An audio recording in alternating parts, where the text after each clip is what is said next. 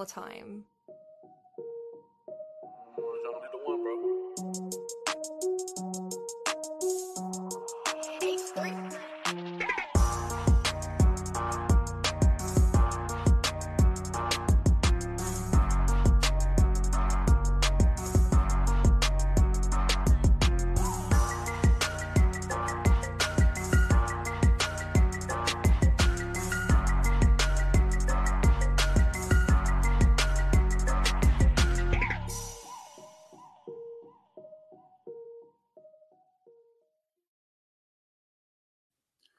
Hey, what's going on, Who That Nation? It is yours truly, TJ Jones, the host of the State of the Saints podcast.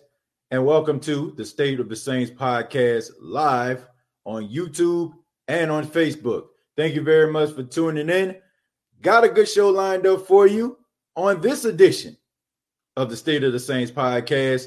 It is round number two of the worst quarterbacks in New Orleans Saints history. That's right. We are down to the final four, and two of these individuals are going to move on to the final round of the worst quarterbacks in New Orleans Saints history. So, for those that just tuned in, probably didn't check out the show last week, we have four individuals that are straight up hot garbage. Okay four of the worst quarterbacks that you're ever going to find, not only in the New Orleans Saints organization, but in NFL history. Right? Tonight, we have Danny Wuerffel going up against Wade Wilson. And we also have the battle of the Billy Joes. We got Billy Joe Hobert taking on Billy Joe Tolliver. Who is going to move on to the finals? We're going to find out later on in the show. But I do want to say thank you all for checking out this live. I really do appreciate it. Thank you for spending your night with me. Um, it is crazy right now in South Carolina. I'm located in Myrtle Beach. The wind is blowing, the rain is falling. So I'm just going to go ahead and put this disclaimer out here. Let everybody know that there is a strong possibility that the power can go out. Okay. I mean, I'm just saying because the wind is blowing really hard right now. We got some tropical storm force winds out here. So if the power does go out, I do apologize. And hopefully we'll be done with this show by the time that could possibly happen. But I do want to say thank you all for checking out the show. Those that are in the chat right now, I see a couple people filing in accordingly. I see my boy Johnny in here. Chemo, what's going on? Donovan, official young Nola, Scooby Doo up in this thing. John, Joe, Brian, and Ronald, and my boy Casual Dex uh, is in here as well. And okay, I'm seeing a few more people. The truth hurts. And uh, Johnny, man, thank y'all very much for checking out the live. All right.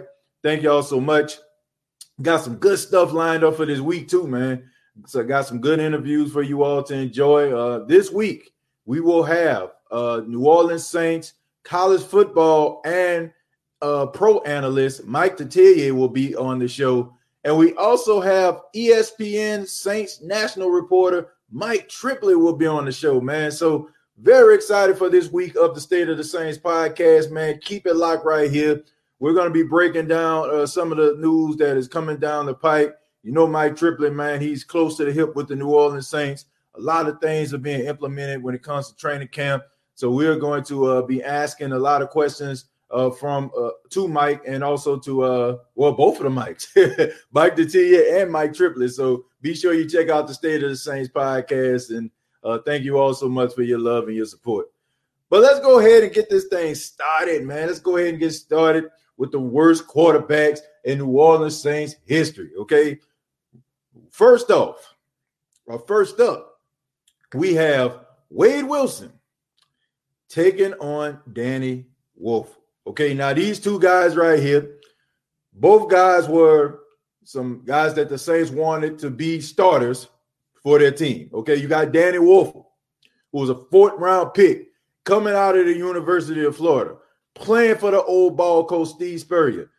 Pretty doggone good in college. Okay, one of the best college quarterbacks that came out in a while, man. You know what I'm saying? You can say what you want, but Danny Wuerffel had probably just as much fanfare just as much notoriety and fame as a young Tim Tebow did going to the University of Florida. I mean, Danny Wuerffel was the man. I mean, he led them to a national championship game. They end up getting beat to sleep by the Nebraska Cornhuskers. Didn't have an answer for the read option when Tommie Frazier was there. Shouts out to my frat brother, Tommie Frazier. But Danny Wuerffel did do some good things in college, put up some really big numbers, uh, had some records uh, at the University of Florida. You know, uh, uh, they, they stood for quite some time before people, you know I'm saying, came in in order to break them, you know I'm saying, like uh, Chris Leak and all them other guys that came through. But Danny Wuerffel was the man. He got drafted in the fourth round, had a lot to do with the system that Steve Spurrier was running.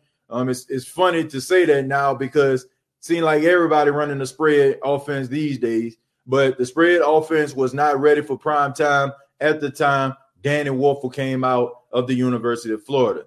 Fourth round draft pick, came to the Saints and really stunk it up, man.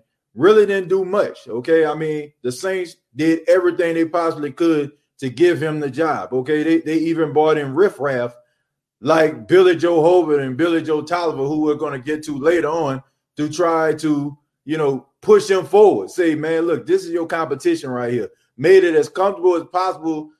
They made it as comfortable as they possibly can for Danny Wuerffel, and he still couldn't take over the starting job, man. Now, I'm just saying this about Danny Wuerffel, the, the football player. Danny Wuerffel, the human being, was a great human being. Everybody knows how how uh, embedded he was into his faith um, he became a minister. Uh, he was a guy on the team that a lot of people look for for for leadership and guidance. But when it came to the intangibles, when it came to the X's and the O's, that boy sucked. Okay, throwing more picks than Razor Ramon. Okay, throwing more interceptions uh, than man than any other transmitter out here in the entire United States or uh, around the world. This guy was horrible. Okay, this guy threw more turnovers, or had more turnovers than your local bakery. Okay, it was horrible. And uh, now we got Wade Wilson. Wade Wilson was another guy that the Saints had as a starter. And I must say, Wade Wilson, when he was uh, uh, a, a starter for the New Orleans Saints, did pretty doggone good, man, for the first five weeks of the season. Okay, the Saints went 5 and 0. That was the first time the Saints went 5 and 0 in franchise history. Wade Wilson was the quarterback wasn't lighting it up, wasn't throwing four and five touchdowns a game, but he wasn't turning the ball over. But this was the tale of two halves, okay? Because the first five games, the Saints looked pretty doggone good. I remember being a young kid, and I said this last week. I remember being a young kid on North Rocheblave Street out there in the Ninth Ward, looking or listening to because the Saints sucked at the time. The games weren't on TV. But I remember listening to the game, and I remember like all excited and stuff like that when the Saints went on a winning streak. I remember dancing in, in the room with my big brother EJ, the Saints winning games. And then all of a sudden, they had one of the most epic collapses that you're ever going to see. Okay. They started with 5 and 0 and ended in 8 and 8. Classic Dallas Cowboy type stuff right here. Classic Dallas Cowboy collapse, Tony Romo style. Okay, so the question on everybody's mind is who is going to move on to the finals? Is it going to be Wade Wilson or is it going to be Danny Wuerffel? Well, the answer to that question is, is Danny Wuerffel. Okay, Danny Wuerffel will be moving on to the finals of the worst quarterbacks in New Orleans Saints history. Look, like I said earlier, Danny Wuerffel is an incredible human being. Okay, great guy, embedded in his fate. I mean, there's not too many people have anything bad to say about Danny Wuerffel, and I kind of feel bad even talking about him because he's such a nice guy. But at the same time, you got to call a spade a spade. Wasn't very good, and the simple fact that the Saints drafted him. When you get drafted, that means that teams invest in you. That means that they've seen something in you that they felt like, man, you can contribute to this team. You can be something special. You can lead us. But he couldn't. All he did was throw interceptions, man, and make bad decisions.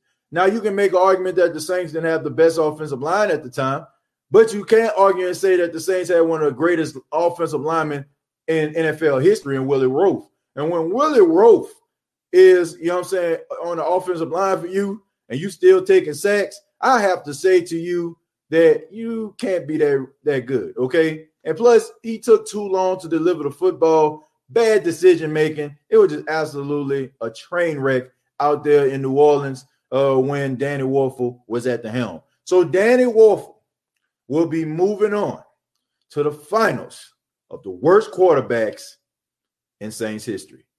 But we're gonna take a break, and I want to hear from you all. Uh, just let me know what you all think. Uh, let's see what we got here. Um, I mean, let me stroll down a little bit because I said quite a bit. TJ Jones, hope y'all doing okay. Uh, Jerry, we doing fine right now. Hot garbage. That's right, man. Uh, Steve Walsh. You might say Steve Walsh. Robert, Robert, the only reason I don't put Steve Walsh into this conversation is very, very simple. Okay. Anytime that you can lead a team to the playoffs on the threshold of the playoffs, I mean, you got to look at what the Saints had and how garbage they were. Okay, I know a lot of people. We we so happy today. We like, man, the Saints, man, they cold, bro. Man, we up there going ham on Atlanta Falcon fans and Tampa Bay fans and Carolina fans and anybody else that has something to say about the Saints because the Saints have been relevant for the past decade and a half. But at the same time, you have to remember the Saints sucked. Okay, and there were a lot of moral victories going on in New Orleans. All right. And uh, the moral victory that, that stands out to me was Steve Walsh on his run when Bobby Hebert was in a contract dispute with the organization. He did lead the Saints to the playoffs. Okay. Like we, we can't, we cannot dismiss that. So because he led the Saints to the playoffs and he did have some success, I could not move him on to the next round. And not to mention, Steve Walsh had his very own song. Did y'all not hear Steve Walsh, baby? Doom, doom, doom, doom, doom, doom, doom. Steve Walsh, baby. Doom, doom, doom, doom, doom, doom, doom. Man, for real. So anytime you get a theme song, I can't move you on. Okay. when you get your own theme song, man, you you certified. Okay. No matter how garbage you were, if you get a theme song, I can't move you on. That's that's that's that's the that's the motto here on the State of Saints podcast. If you got a theme song, I can't move you on. All right. All right. So let, let's see what we got here, man. I feel like I uh I missed a few people. Uh Brian says, uh, why don't you give Stephen A. Smith on your show for an interview? Uh Brian, um, the reason why I don't try to reach out to Stephen A. Smith, uh, a lot of people that you reach out to probably nine times out of ten don't even control their their their Twitter handles. You know, you'll be surprised how many people have assistants and stuff like that. Uh, you know, uh, you know, doing their controlling their Twitter handles and controlling their Facebooks and stuff like that. I would reach out to them, but I don't think that Stephen A. Smith has enough knowledge about the New Orleans Saints in order for us to actually have a full conversation. Now, I feel like I don't feel like it will be organic. I like to get people on a show that I know like the New Orleans Saints and have a plethora of knowledge about the team that invest in the team, that eat, sleep, and breathe the team. Okay. That, that's what I want on the show. That's what I feel like the Who That Nation you all deserve. I don't want to just get people on the show because, oh, they're a big name. I want people on the show that actually like the team, that actually follow the team, not a, a person that probably has an intern that has to stay up all night to give them information for them to sound smart about a topic, but a person that actually sits down and watch the games and analyze them and really have an emotional investment in the team. Those are the type of people that I want on the State of the Saints podcast to interview because I want them to be as organic and as, as authentic as it gets when it comes to the New Orleans Saints. So, no disrespect to Stephen A. Smith. He's an incredible man, incredibly talented, very knowledgeable about the, the world of sports, but I don't feel like he's as knowledgeable about the Saints um, as some of these other people that I feel like would be great guests on the State of the Saints podcast. But that's a good question, Brian. Thank you, man. What's good, y'all? Good to tune in again. What up, TJ? Jack, thank you very much for tuning in. Uh, Inevitable says Buccaneers are the AARP squad. And uh, yeah, man. Uh, shouts out to Tom Brady, man. Today is Tom Brady's birthday, so happy birthday to Tom Brady, turning 43 years old.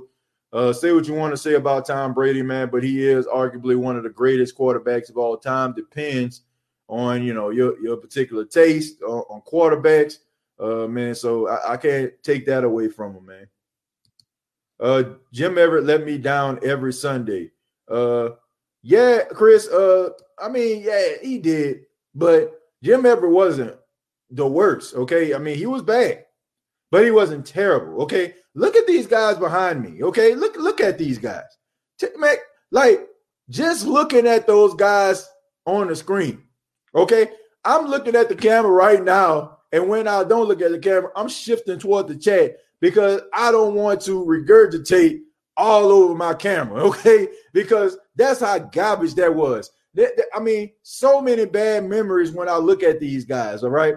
I mean, it, it's like ink blots, right? You, you ever go to the therapist or you seen that on TV? You see the therapist with the ink blots, and they look at it, be like, they put up these pictures and they ask people, "What do you see when you see this picture?" When I look at that picture, the only thing that I think about is a horrible childhood and embarrassing moments. Okay, embarrassing moments that will last me a lifetime traumatic experiences that will last me a lifetime. All right. That is what I see when I look at that hot garbage behind me. Okay. So Jim Everett was bad, but he wasn't that bad. uh let's see. take a few more before we get back into the uh into the round here. Billy Joe Tolliver, thank you very much for the five dollars. He says, please choose me. I ain't never won nothing else in my whole life. Billy Joe Tolliver, thank you so much for the $5, man. I have to say that I agree with you. And who knows? Maybe this will be your first time ever winning anything. Just stay tuned. Uh, Brian says because TJ knows how Stephen A. Smith rolls, especially when he yells, "Make your ears bleed." Yes, man. Uh, I, I don't even. Uh, that's not even a problem for me, Jared, because that's the entertainment aspect of it. You know, like he wants to be entertained. He doesn't want to bore people to sleep. I get that, right? If I were just sitting up here, yeah, this is TJ Jones, the host of the State of the Saints podcast. And tonight I got a list, and this list is going to decide who the best quarterback in Saints history is. Now, I mean, if I was talking like that, like, come on, man, would y'all want to listen or look at this, you'll be like, man, look, man, what else is on? Let me let me fire up the TV or something, you know. So I understand the entertainment aspect of it all, but I want people to know what they're talking about. That's my only problem. Just because you sound loud and you talk fast don't mean you know what you're talking about. And I don't feel like he has an emotional investment in the New Orleans Saints. Not enough to be on the State of the Saints podcast. That's why that's that's what I never want to do for you all. I never want to shortchange you, ever. Okay, not not when it comes to me doing these shows or bringing guests on the show. You know, I, I mean, I don't even have shows if I knew I'm not going to give my all. If I feel like I'm just going to half-ass it, I'm not even going to get behind the camera. I'm not. I want to give you all the best experience possible. I want to make sure I know what the heck I'm talking about, and I want to be able to deliver it with a level of enthusiasm. Now, there are some times when I'm tired, but I still try to push through and try to give my best. That's what I want for a guest, and that's what I want as as a host of the State of Saints podcast. So that's one of the reasons, not so much the yelling, not so much the yelling, uh, Jerry. Uh, let me see. Danny Wuerffel was straight garbage. And this is a make or break year. We have too much talent and superstars to screw up again in January. I'm gonna get I'm gonna get to that a little bit later. We're gonna be talking a little bit about the season, and we're gonna be talking about some of the roster cuts and stuff like that.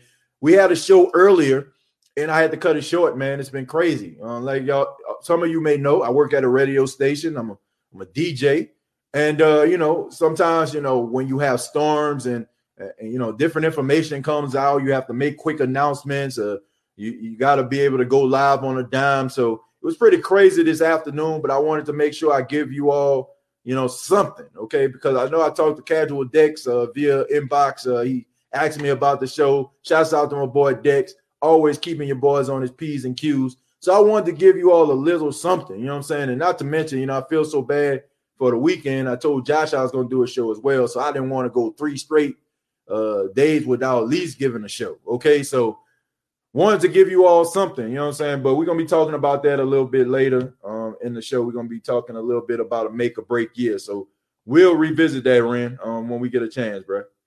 Uh, let's see. Joe says, "Who that? TJ Hope you and your family are safe. Yeah, we good now, man. Um, I'm the only one that's actually up right now. My son is asleep, which uh, the reason why I, I, I started the show like around 9:30 Eastern time tonight because um he didn't want to sleep, man. He was a little bit cranky, so I had to uh open uh had to open the door, you know I'm saying, for him to see the wind and the rain. And we sung Rain, Rain, Go Away till he fell asleep. Okay. and then my girl, man, for some apparent reason, stayed up all night last night cleaning up. So she didn't get any sleep, man. And uh, I think she only got like four hours of sleep. And y'all already know, man. You know what I'm saying? If you've been in a relationship for a long time, or you stay with somebody, man, or you marry, you already know. Okay. If your girl don't get that much sleep, you know, the, it, it's gonna be some trouble. Okay, gonna, you know, it's gonna be pretty cranky. So I wanted to make sure, you know, I, I stayed up and stuff like that, took care of uh, Paxton, you know, while she get opportunity to sleep, man. You know what I'm saying? It's a it, it's levels and there's a balance to this, right? You know what I'm saying? We got a co-parent in this thing. So um, you know, I wanted to make sure I do that. So yeah, but everybody sleep except me.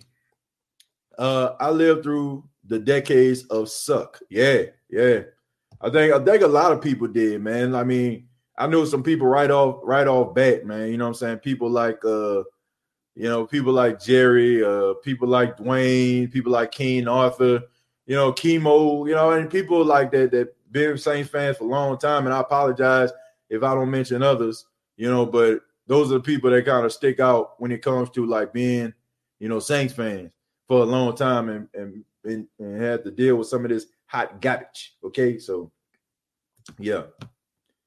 Let's see. But let's get back into let's get back into the round, folks. Let's get back into the round. All right. So let's go ahead and focus on the battle of the Billy Joes. Okay, we got Billy Joe Hobert taking on Billy Joe Tolliver.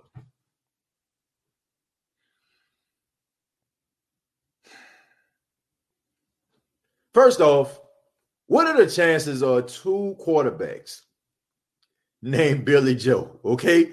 And not to mention being on the same team. Billy Joe. Billy Joe Hobert was a guy that the Saints appointed as a starter. Okay. Billy Joe Hobert was the quarterback for the Saints. Um, did okay, I guess. You know what I'm saying? Until he ended up getting injured had to miss the entire season towards Achilles tendon. And then comes Billy Joe Tolliver.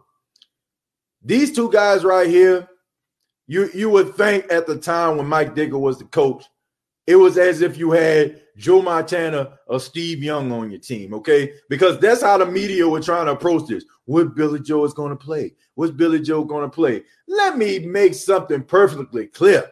Didn't matter what Billy Joe that you put in the game. No matter if you put in Billy Joe Hobert, no matter if you put in Billy Joe Tolliver, you can even put in Billy Joe Saunders. For all my boxing fans out there, you know who I'm talking about.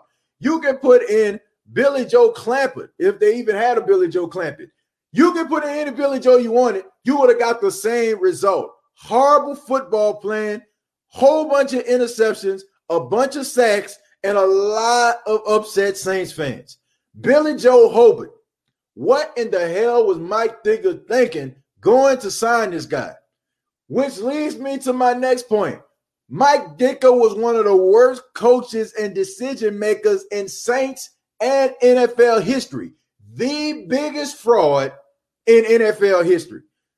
As a player, Mike Ditka was the man. One of the greatest tight ends to ever play the game. Played for the Dallas Cowboys, played for the Philadelphia Eagles, pretty damn good. Okay. Really good, really good tight end. Hall of Fame tight end. Went to the Chicago Bears, led the 85 Bears, but I feel like he was more sizzle than steak. Buddy Ryan, one of the greatest defensive coordinators of all time, one of the greatest coaches of defense of all time, the godfather of the 46 defense, led the 85 Bears. Okay, Mike Ditka was just a coach on the sidelines with a sweater vest. Okay, that, that was it. That's all he was. He was a coach with some decent hair and a sweater vest. Buddy Ryan led that team, and without Buddy Ryan, we wouldn't even be talking about Mike Ditka. Okay, we wouldn't even be talking about it. He came to the New Orleans Saints, and I remember the, the whole slogan this year we're made of iron because Iron Mike Ditka was there, which is like one of the cheesiest slogans you ever gonna find. Ugh, straight up cheesy. But this year we're made of iron. Turns out that the Saints were made of cotton because that's how soft they were with Billy Joe Hobert and Billy Joe Tolliver at quarterback. Billy Joe uh, Hobert threw a bunch of interceptions. Didn't know what you were going to get. A mixed bag. Sometimes he'll play decent, but that was during the time when the Saints had a running game. People had like they had like Ray Zellars and, and Mario Bates and crew. And then you had Billy Joe Tolliver, who played okay. And all the reason why he played okay because he got the Ryan Fitzpatrick treatment. Nobody expected him to play well. Nobody knew his tendencies. But sure enough, when teams realized, wait a minute, hold up, time out. We playing against Billy Joe Tolliver? No, no, no, no, no. I can't lose to somebody named Billy Joe Tolliver. I can't. So they went out there and they blitzed this fool, and this guy could not read a defense with a magnifying glass. So who is going to move on to the final round? Ladies and gentlemen, we got a first. Okay. For the first time in the State of the Saints podcast history, we got two individuals that are going to move on to the final round. That's right. We're going to pick not two, but three quarterbacks that are going to move on to the finals because, Lord have mercy, both of these guys were equally trash. You can basically put these guys together, especially since they named Billy Joe. You might as well just say the Billy Joes, okay? Because you can combine these two guys together, transformer style, and they still could not evolve into a decent quarterback. So both of these guys are going to move on to the final round. That's right, ladies and gentlemen. Three individuals. We got Danny Wuerffel and the Billy Joes, Billy Joe Tolliver and Billy Joe Hobert. On next week, one of these three guys are going to be named the worst quarterback in New Orleans Saints history. And I'm excited about it. So I want to hear from you all. What do you think about the list? Do you think that it's justified that both of these guys move on to the final round? Or do you feel like that's just a cop out on my end? so I'm going to go ahead and read the chat a little bit, see what everybody has to say here. Uh, let's let's throw down a tad bit because I know I said a, a, a, quite a bit here. Um, let's see. Danny Wuerffel was horrible. Yes, he was. Absolutely horrible. Y'all, y'all see at the bottom of the screen down there, you see him getting sacked right there. That, that was the story of Danny Wuerffel's life, okay? Ups and downs, mostly downs in the Saints uniform, okay? TJ's unusual background, thank you very much for the $2, says you're treating me like some used wallpaper right now. Uh, because honestly, I mean, it don't get more used than this, okay? I mean, come on, man, give me a break. I mean, this is used, washed up, I mean, under your under your shoe type tissue paper type uh, uh stuff behind me right now. So yeah. I would still watch if you talk like that. Saints football, my brother. Yeah, inevitable, but at the same time, man, uh, I, think I couldn't be like that. I don't think I can talk like Ben Stein and uh, still, uh, you know, I guess like have the attention of the Who That Nation. Well, probably you inevitable because I mean you're the man. You know what I'm saying? You always looking out for your boy. But I mean, I couldn't talk like Ben Stein. Um, I don't know some of you know who Ben Stein is, but if you ever seen the movie Ferris Bueller Day Off, uh, he was the, the the teacher that was in summer school saying Bueller, Bueller. That's that's Ben Stein. Okay, so uh, let's see. Uh, State of Saints podcast. Shout out to my friend Anna Marie. Uh, that's my good buddy. Much love to her, man. Shouts out to Anna. Uh, you know, Anna always uh, a part of the State of Saints podcast. I see it chiming in from time to time, so thank you. Uh, Billy Joe Hobert was terrible. Yes, he was. Okay, that's the reason why he moving on to the finals with the other Billy Joe. Uh, let's see. The Billy uh, would beat out either Billy Joe. Who was that? Uh, Burrell, Billy Burrell would beat out uh, either Billy Joe. I'm pretty sure he would. Lord have mercy. Billy Joe Hobert was hot garbage. Yes, he was. Michael Jackson. Billy Joe is not my lover. Okay, uh, shouts out to Michael Jackson for the two dollars. That was my that was my best Michael Jackson impression. Billy Joe. You can you imagine Michael Jackson as the coach of the Saints? Be like, Mike, what do you think about the defense today? Well, I I thought we played pretty good. Um, you know, I I think that but we, we could have did a little better in the secondary. I, I, couldn't imagine that though. But anyway, rest in peace to Michael Jackson. Uh, didn't start, uh, but was still garbage. Yeah, yeah, he was. Yeah, yeah, he didn't really make the cut because I mean, didn't really see a, a huge body of work from him. Mike Ditka. Yeah, absolutely right. Mike Ditka, smoke and mirrors. Billy Joel says, heck, you could have even started me. Yeah, I, I probably could have started uh, Billy Joel, but hey, probably would have did a better job than any of the hopers I just named. Jerry, what's going on, man? Says uh, worst quarterback in Saints history, I would have to say Steve Walsh or John Fourcade. Uh, John Fourcade almost made the list. Steve Walsh, once again, Jerry, I cannot put a guy who had a song. I cannot have him move alone. Okay. If you got a song, you can't move on. Okay. That, that, that's the slogan. Okay. Can't have no song. And maybe Heath Shuler. Didn't put Heath Shuler on the list, Jerry, because he wasn't a Saint starting out. Um, he started out with the Redskins. Uh, most of uh, his his hot garbage performances came in a Redskins uniform and the whole battle with Gus Frerotte. Okay, you know all that and watched it and Gus we trust and all that kind of stuff. So that's the reason I didn't move him on to the next round. All three of them were straight hot, cheap garbage, and Mike Trash Ditka was trash when it came to evaluating talent. Ditka stink. Yep, I said it, man. Ditka was a fraud. Okay, Mike Ditka was the biggest fraud in NFL history. The only reason nobody really looks at him that way is because he was a great player and he won a Super Bowl. And when you win a Super Bowl, all of a sudden, you know, people kind of become silent because they like, well, he did win a ring, but if it wasn't for Buddy Ryan, we wouldn't even be talking about Mike Dick as a coach. Uh, the putter in the, the putter in Caddyshack was called okay. I never seen Caddyshack, you know what I'm saying? Believe it or not, I never seen it. You know what I'm saying? I know the movie with Rodney Dangerfield in there, but I never seen the movie. I know it's a, a cult classic, but um, I never I never seen the movie.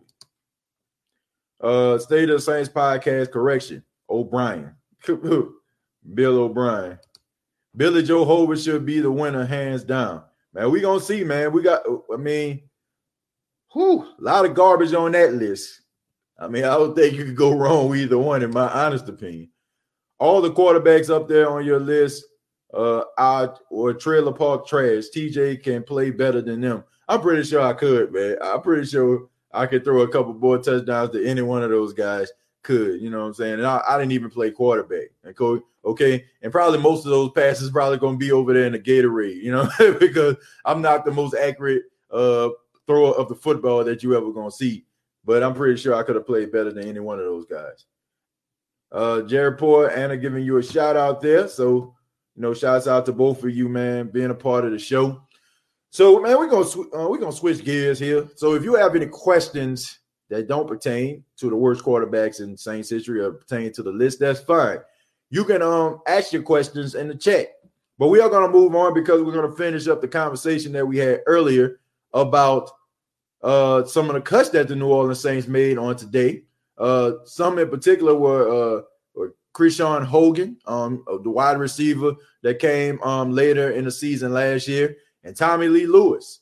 Uh, he was also a guy that was cut, and the guy that a lot of people asking me about XFL uh, leader in interceptions. Uh, Dietrich ha- uh, Dietrich Haddon. About this? Deatrick Nichols. Dietrich Haddon. I'm thinking about the, the, the gospel singer, but anyway, uh, Deatrick Nichols. Uh, so so those were the guys that kind of stood out to me as far as like guys that you know a lot of people looked at and was like, wow, these guys got cut. Uh, Krishawn Hogan did some good things in the Saints uniform. wasn't mostly about catching; it was mostly about uh, pass blocking. That's the reason why I feel like the Saints actually had him in because he was a decent blocker and he can help in a running game on the outside on some of those halfback tosses that Alvin Kamara or Latavius Murray had to get. Uh, Tommy Lee Lewis was just a late pickup for roster uh, you know, roster depth um, because he knew the system and everything like that. I knew it was going to be a long shot for Tommy Lee, uh, all that talent on the Saints, uh, you know, in the Saints wide receiver room, I felt like he was going to be a casualty of war. So that didn't too much surprise me. Uh, Deatrick Nichols was a guy that played in the XFL, which uh, I just found out today that The Rock ended up uh, becoming a part owner of the XFL. So that's very interesting. But I mean, uh, Deatrick Nichols did, uh, you know, lead the XFL in interceptions, but I just felt like with the, you know, with no OTAs, no mini camp, I mean, to try to make that transition and try to learn the defense of the New Orleans Saints in training camp. Really, the way that training camp is set up, you can't have any weak links, man. And you really, unless you like have some rookies or something like that, I don't think teams really have time to try to bring guys up to speed. So I think that he was one of those casualties as well. You know, I think that if he probably would have had some OTAs, some mini camps, coming in and out the facility and stuff like that in the off season, getting some workouts in, uh, getting a, a rapport with some of the coaching staff, probably would have sticked around, but didn't stick around. Um, end up getting cut, and I think he probably going to end up getting picked up by another team. So. Uh, those are the guys that stood out to me. Um, some of the other guys that were on the list, uh, I think they had the running back out of uh, out of Notre Dame. That was a long shot. Uh, uh, Cumberlander, he was a uh, he was a long shot as defensive end. The Saints are pretty deep at that position, have a decent rotation. So I mean, these guys right here didn't really didn't really stand out to me. Kind of understood why the Saints trying to get their roster down to 80 guys, and they want to make sure that they have the right 53 on this team. Man, I think they're probably going to allow teams to add or bring in a couple more players due to the pandemic. So the Saints want to make sure that they have the right pieces in place. Really don't have time to be lollygagging and pussyfooting around when it comes to the roster. You want to make sure that you have the right guys, especially since you only have a few weeks to actually get started. And training camp is not going to be that long. Um, I think the Saints are going to be in helmets and shells starting August 12th. Um, the, the players still have to pass the strength and conditioning test. So that ought to be interesting, man, because this is a really this is an honest system um, this season, man. Teams have to really trust in these players this off season to to uh you know for them to go out and, and practice and work out on their own. They gotta have the confidence in these guys that they actually did the right thing. So you know the strength and conditioning test is going to be tough. So I'm interested to see how guys are going to be able to pan out, who is going to pass, who is going to fail, what guy took care of their bodies, what guy took care of their endurance and strength in the off season. So that's going to be very, very interesting, man. So, but what do you guys think about the cuts? Anybody on the list surprise you? Uh, do do you think that some of the some of the players on the list were a mistake on the Saints' part? Let me know. Uh, Josh and Jesus says, in Ditka's defense, no one could have turned the Saints around at the time. Vince Lombardi uh, himself couldn't have turned that team around. I can I have to disagree with that, Josh. I have to disagree with that. I just feel like Mike Ditka was a guy that wanted to be a star. Okay, that, that's what I got from Mike Ditka. Mike Ditka was an attention, uh, he was an attention hound. And, a, and the word hound is not the word I want to use. I just try to keep it as PG as possible on the State of Saints podcast, like I said last week. He's an attention hound. He wants all the attention on himself even with the whole Ricky Williams trade, he was the guy that was behind the Ricky Williams trade. He is the guy that's forever going to be cemented in a in time. The guy that brought in Ricky Williams when he traded in all the draft picks. Mike Dick is the same coach. Back with the Chicago Bears, he didn't allow his players to actually do commercials and endorsements. He will go into the locker room and tell them, "Look, we need to be focused on football." Meanwhile, he had about a million commercials and endorsement deals in his own right. Mike Ditka loved the attention, he loved the spotlight, and I feel like he came into town and he felt like he was just bigger than the Saints organization and then put the, that much work in. I think he was more of a nostalgia act, if you ask me, a guy that just basically rested on his laurels uh, with the with the 85 Bears and and I just felt like he really didn't um, put the effort in the time into trying to turn the Saints around. And you combine that with the front office of the New Orleans Saints, um, who couldn't pick a good coach if they had Vince Lombardi, Rich Kotite, and and uh, Bill Walsh as this as their group of guys they could select. They'll probably go get Rich Kotite. If those don't know Rich Kotite is, look him up. And I'm pretty sure if it, it had a Jets fan in here somewhere, they'll probably be shivering in the corner right now at the very name of Rich Kotite. But anyway, you know, they, their front office was pretty horrible at the time. So you combine that with Mike Ditka being smoke and mirrors, I just felt like it wasn't the right fit for the Saints. That, that's that's just my honest opinion. Um, Jim Haslett, uh, what is the worst coach in Saints history? Did not like him at all. He straight garbage, never did nothing for the team. That's why the team failed. Sorry to say that. Whoa, wait a minute now. Wait, wait, wait a wait, wait, wait, wait a minute. Wait, wait, wait a minute. Oh, look. Jim Haslett was not. Jim Haslett was not the worst coach in New Orleans Saints history. I would say he's the third best coach in Saints history. You got Sean Payton, you got Jim Mora, and then you got Jim Haslett, and then you got everybody else. Okay. I mean, Jim Haslett was a, a really decent coach for the New Orleans Saints. The Saints always had a respectable defense. Really didn't do much on the offensive side of the ball, but he definitely not one of the worst coaches in Saints history. Not at all. Uh, good. They were camp bodies. Yeah, pretty much. They were camp bodies that the Saints decided to cut. We had four weeks, uh, four week quarterbacks that are on your list. Now they came to training camp, didn't learn nothing, played the game the right way for quarterbacks on your list. This is a darn shame. Uh, wait a minute. You said they they didn't learn to play the game the right way for quarterbacks on your list. That's a doggone shame. Well, let me let me tell you something, Brian. You cannot teach a guy how to be a good quarterback. You can't. You know what I'm saying? You can teach a guy how to be a good decision maker.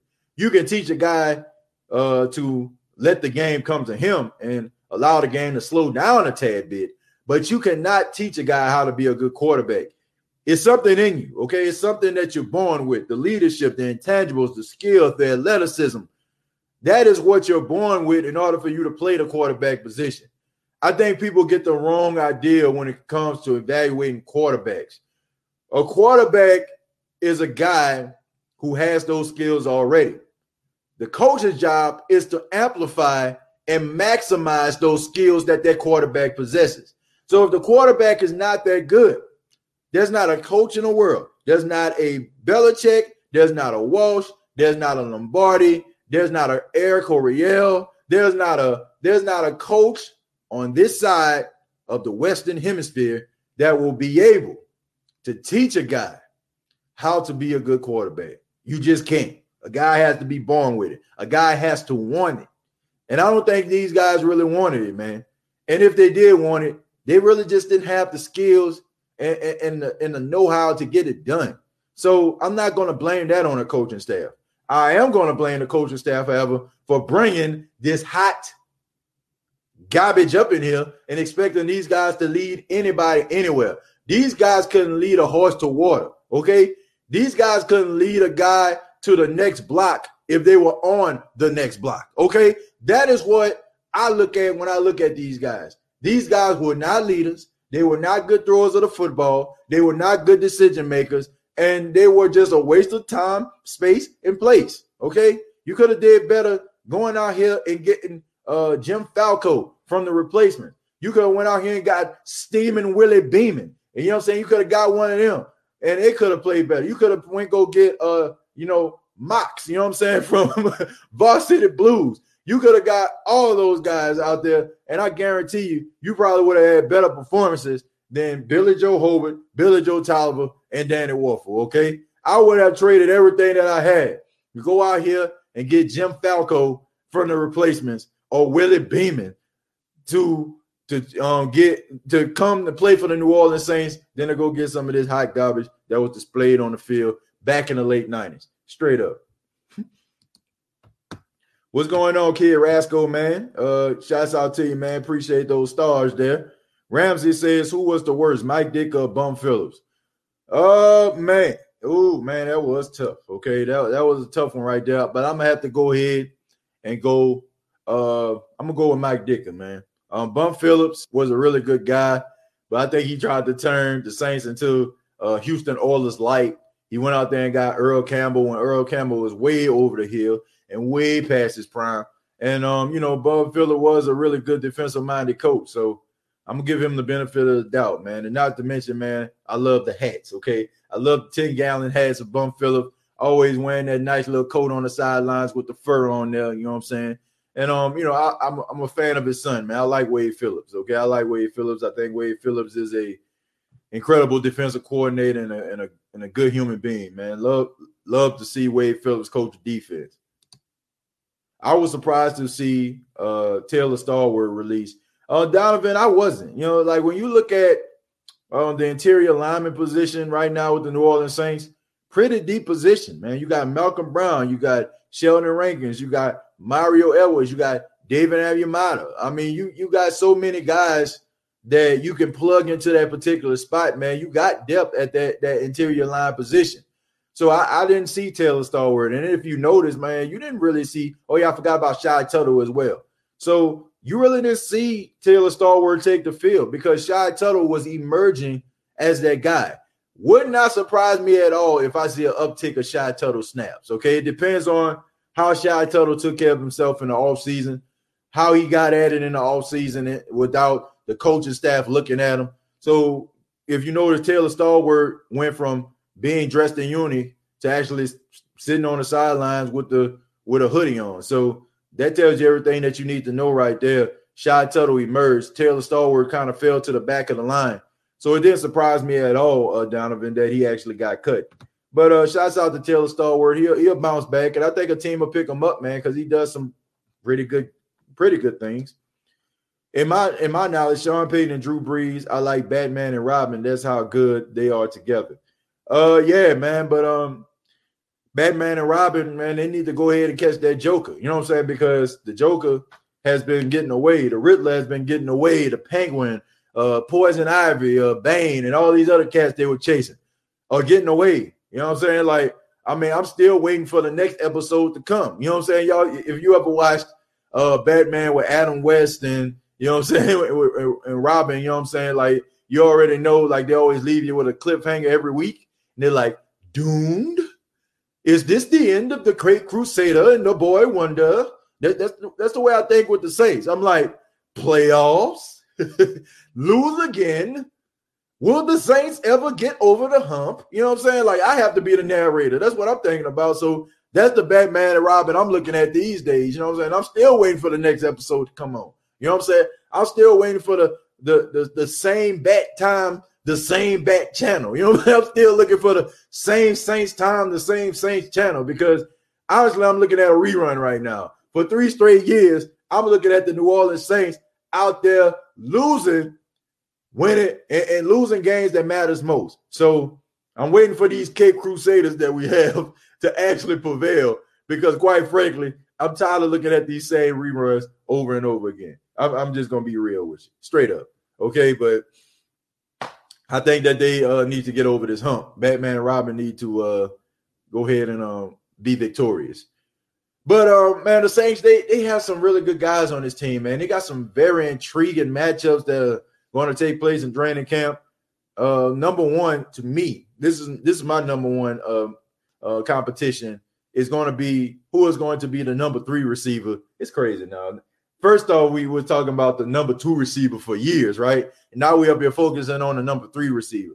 Will Tre'Quan Smith be the number three receiver for the Saints, or will somebody else emerge? Will we see Deonte Harris? Uh, you know, will we see Emmanuel Butler? Uh, will we see Austin Carr? Will we see, uh you know, a, a long shot, a young un- undrafted rookie, Marquise Callaway or Juwan Johnson? Will one of these guys actually step up and take the spot?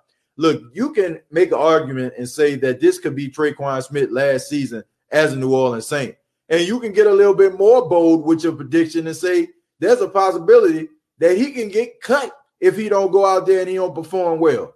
So Tre'Quan Smith, eh, by no means, can come into training camp and feel like he is going to be a starter of being a of be a part of the rotation for the New Orleans Saints. There's a strong possibility he can be on the outside looking in, especially if he continues to be lost in the shuffle and not be able to be counted on in games. Okay. I mean, there are times where I even I forget that Tre'Quan Smith is even on the field. So Tre'Quan Smith is gonna have to step it up. Uh, we had John DeShazier on the show last week, and John was talking about how much talent Tre'Quan Smith has. And I'm not taking that away from Tre'Quan. Tre'Quan probably does have a lot of talent, but it's very hard to see as a Saints fan from time to time. The guy just goes ghost. He becomes invisible. You're wondering where he at. You're looking out there on the field. You're looking hard. You're trying to make sure that he's still out there because he does absolutely nothing. And I'm not saying that he's not tough. You know what I'm saying? I mean, he catches some tough passes. Most of the passes that he catch are in traffic, and he really pays the price to catch them. I will say that. But at the same time, man, what happens when you not going out there and going on suicide missions? I mean, what's up with your route running? Why you can't get separation from the cornerbacks and the safeties? Why you can't uh, you know saying, manipulate the defense? Why can't you read the defense? Why can't you know what the soft spots are in the defense?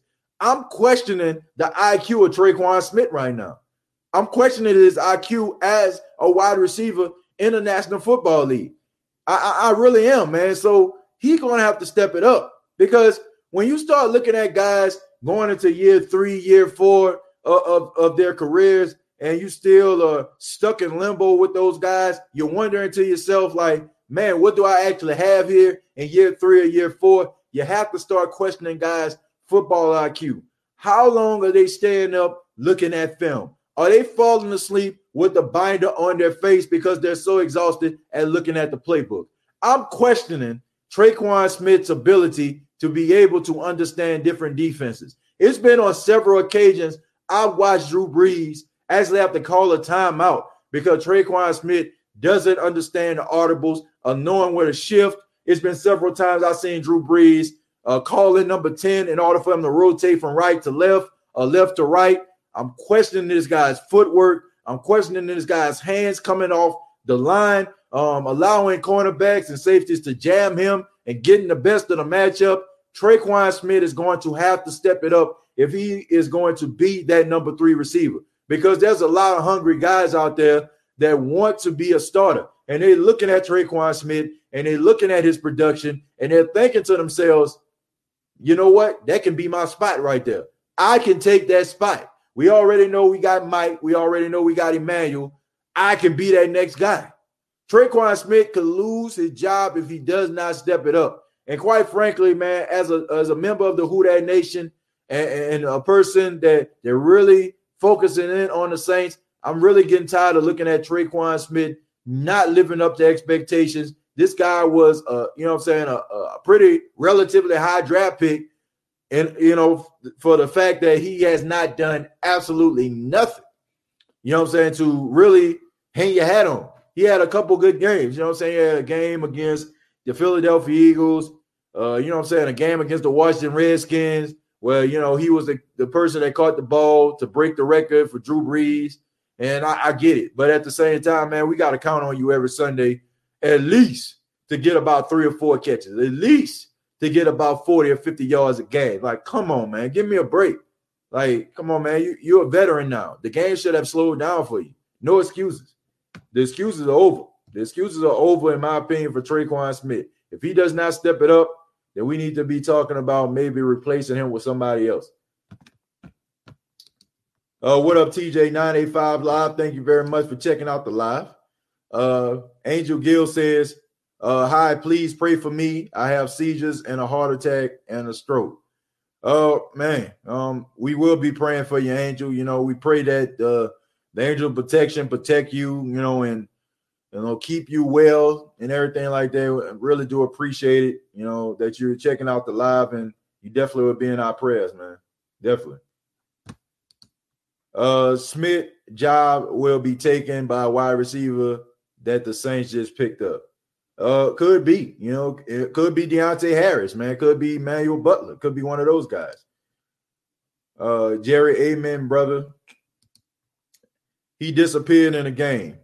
Yeah, he definitely does that quite a bit. Tre'Quan Smith needs to step up or step out and let some who understands the offense. I agree, man. You know what I'm saying? I feel like he just needs to step it up. There's no excuses you can make for Tre'Quan Smith anymore. There's no excuses for that. No excuses for Tre'Quan Smith anymore. You can't say, "Oh man, Tre'Quan, you know what, what you doing?" Like you can't do that now. He has to step it up. And uh ladies and gentlemen, uh, I'm probably going to have to cut this uh, episode a little bit short as well because I'm seeing the lights flickering right now. And the wind is blowing pretty hard, so I don't want the power to go out by the time we end the show. So we're gonna take uh I'm probably gonna take one more question and then we're gonna go ahead and get up out of here. And I do apologize once again.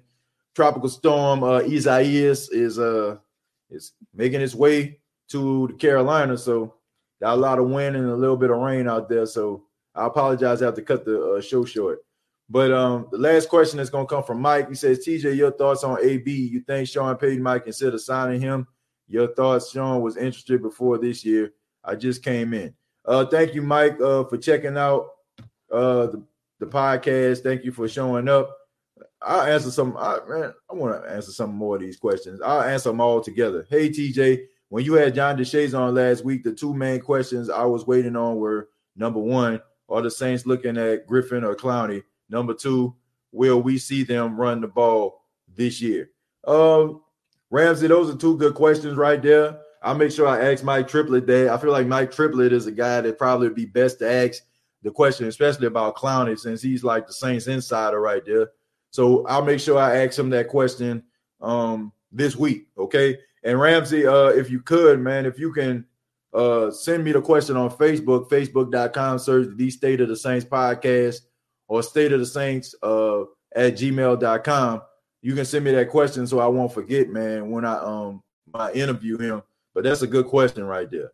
So I'll make sure I ask him that. But back to Mike's question, uh, should the Saints consider uh, looking at Antonio Brown? Uh yeah, I, I really do, man. You know, you already know that he's going to miss eight games, so he'll come back like midway through the season. Uh, you know, so when you're trying to go on that playoff run, you know, he can actually be ready to rock and roll. Uh, but I do think that the way that he actually came to the Saints organization last year, the fact that he came in with the camera crew, uh, the fact that he came in uh, where um, Sean Payton and stuff like that told him not to bring in a whole bunch of people. He did it anyway. Uh, he filmed inside the facility. Uh, you know what I'm saying? He was out there all up in the street and stuff like that in New Orleans. I think it, it, it wasn't a good look. So he has a lot of talent, but uh, teams have to know that they can actually trust a guy in the locker room and make sure that he's not a locker room cancer. So AB, um, and, and, you have to also have to look at the fact that you have Michael Thomas and Emmanuel Sanders on the team, guys that going to get the majority of, of the of, of, the throws. You know what I'm saying? The passes being thrown at him. So I mean, how is he going to? uh I mean, how is he going to take that? The fact that he won't be the number one guy. So I don't know. You know what I'm saying? He has all the talent that you want in a wide receiver. And I think a team is going to pick him up. But I do think he's like a one man show. You know what I'm saying? I can see him possibly playing for the Jets or something like that. You know, going out there to New York where there's a big market, a guy he can he can maximize his, his attention, you know what I'm saying, that he, he wants to get on himself. So I don't know if the Saints will pick him up. You know, I mean, I think when the Saints actually looked at him, I think it left a bad taste in the mouth of the Saints organization the way that he came in. But um, I want to say thank you all for checking out the State of the Saints podcast. Once again, I apologize. I just want to make sure I get off by the time the power could possibly go out. I don't want to just uh, end the show abruptly like that. So, want to say thank you all for your questions. Thank you all for tuning in. If you have not already, please subscribe to the YouTube channel, youtube.com, search the State of the Saints podcast. Also, facebook.com, search the State of the Saints podcast. Audio version available on iTunes, Spotify, iHeartRadio.com. Y'all check it out.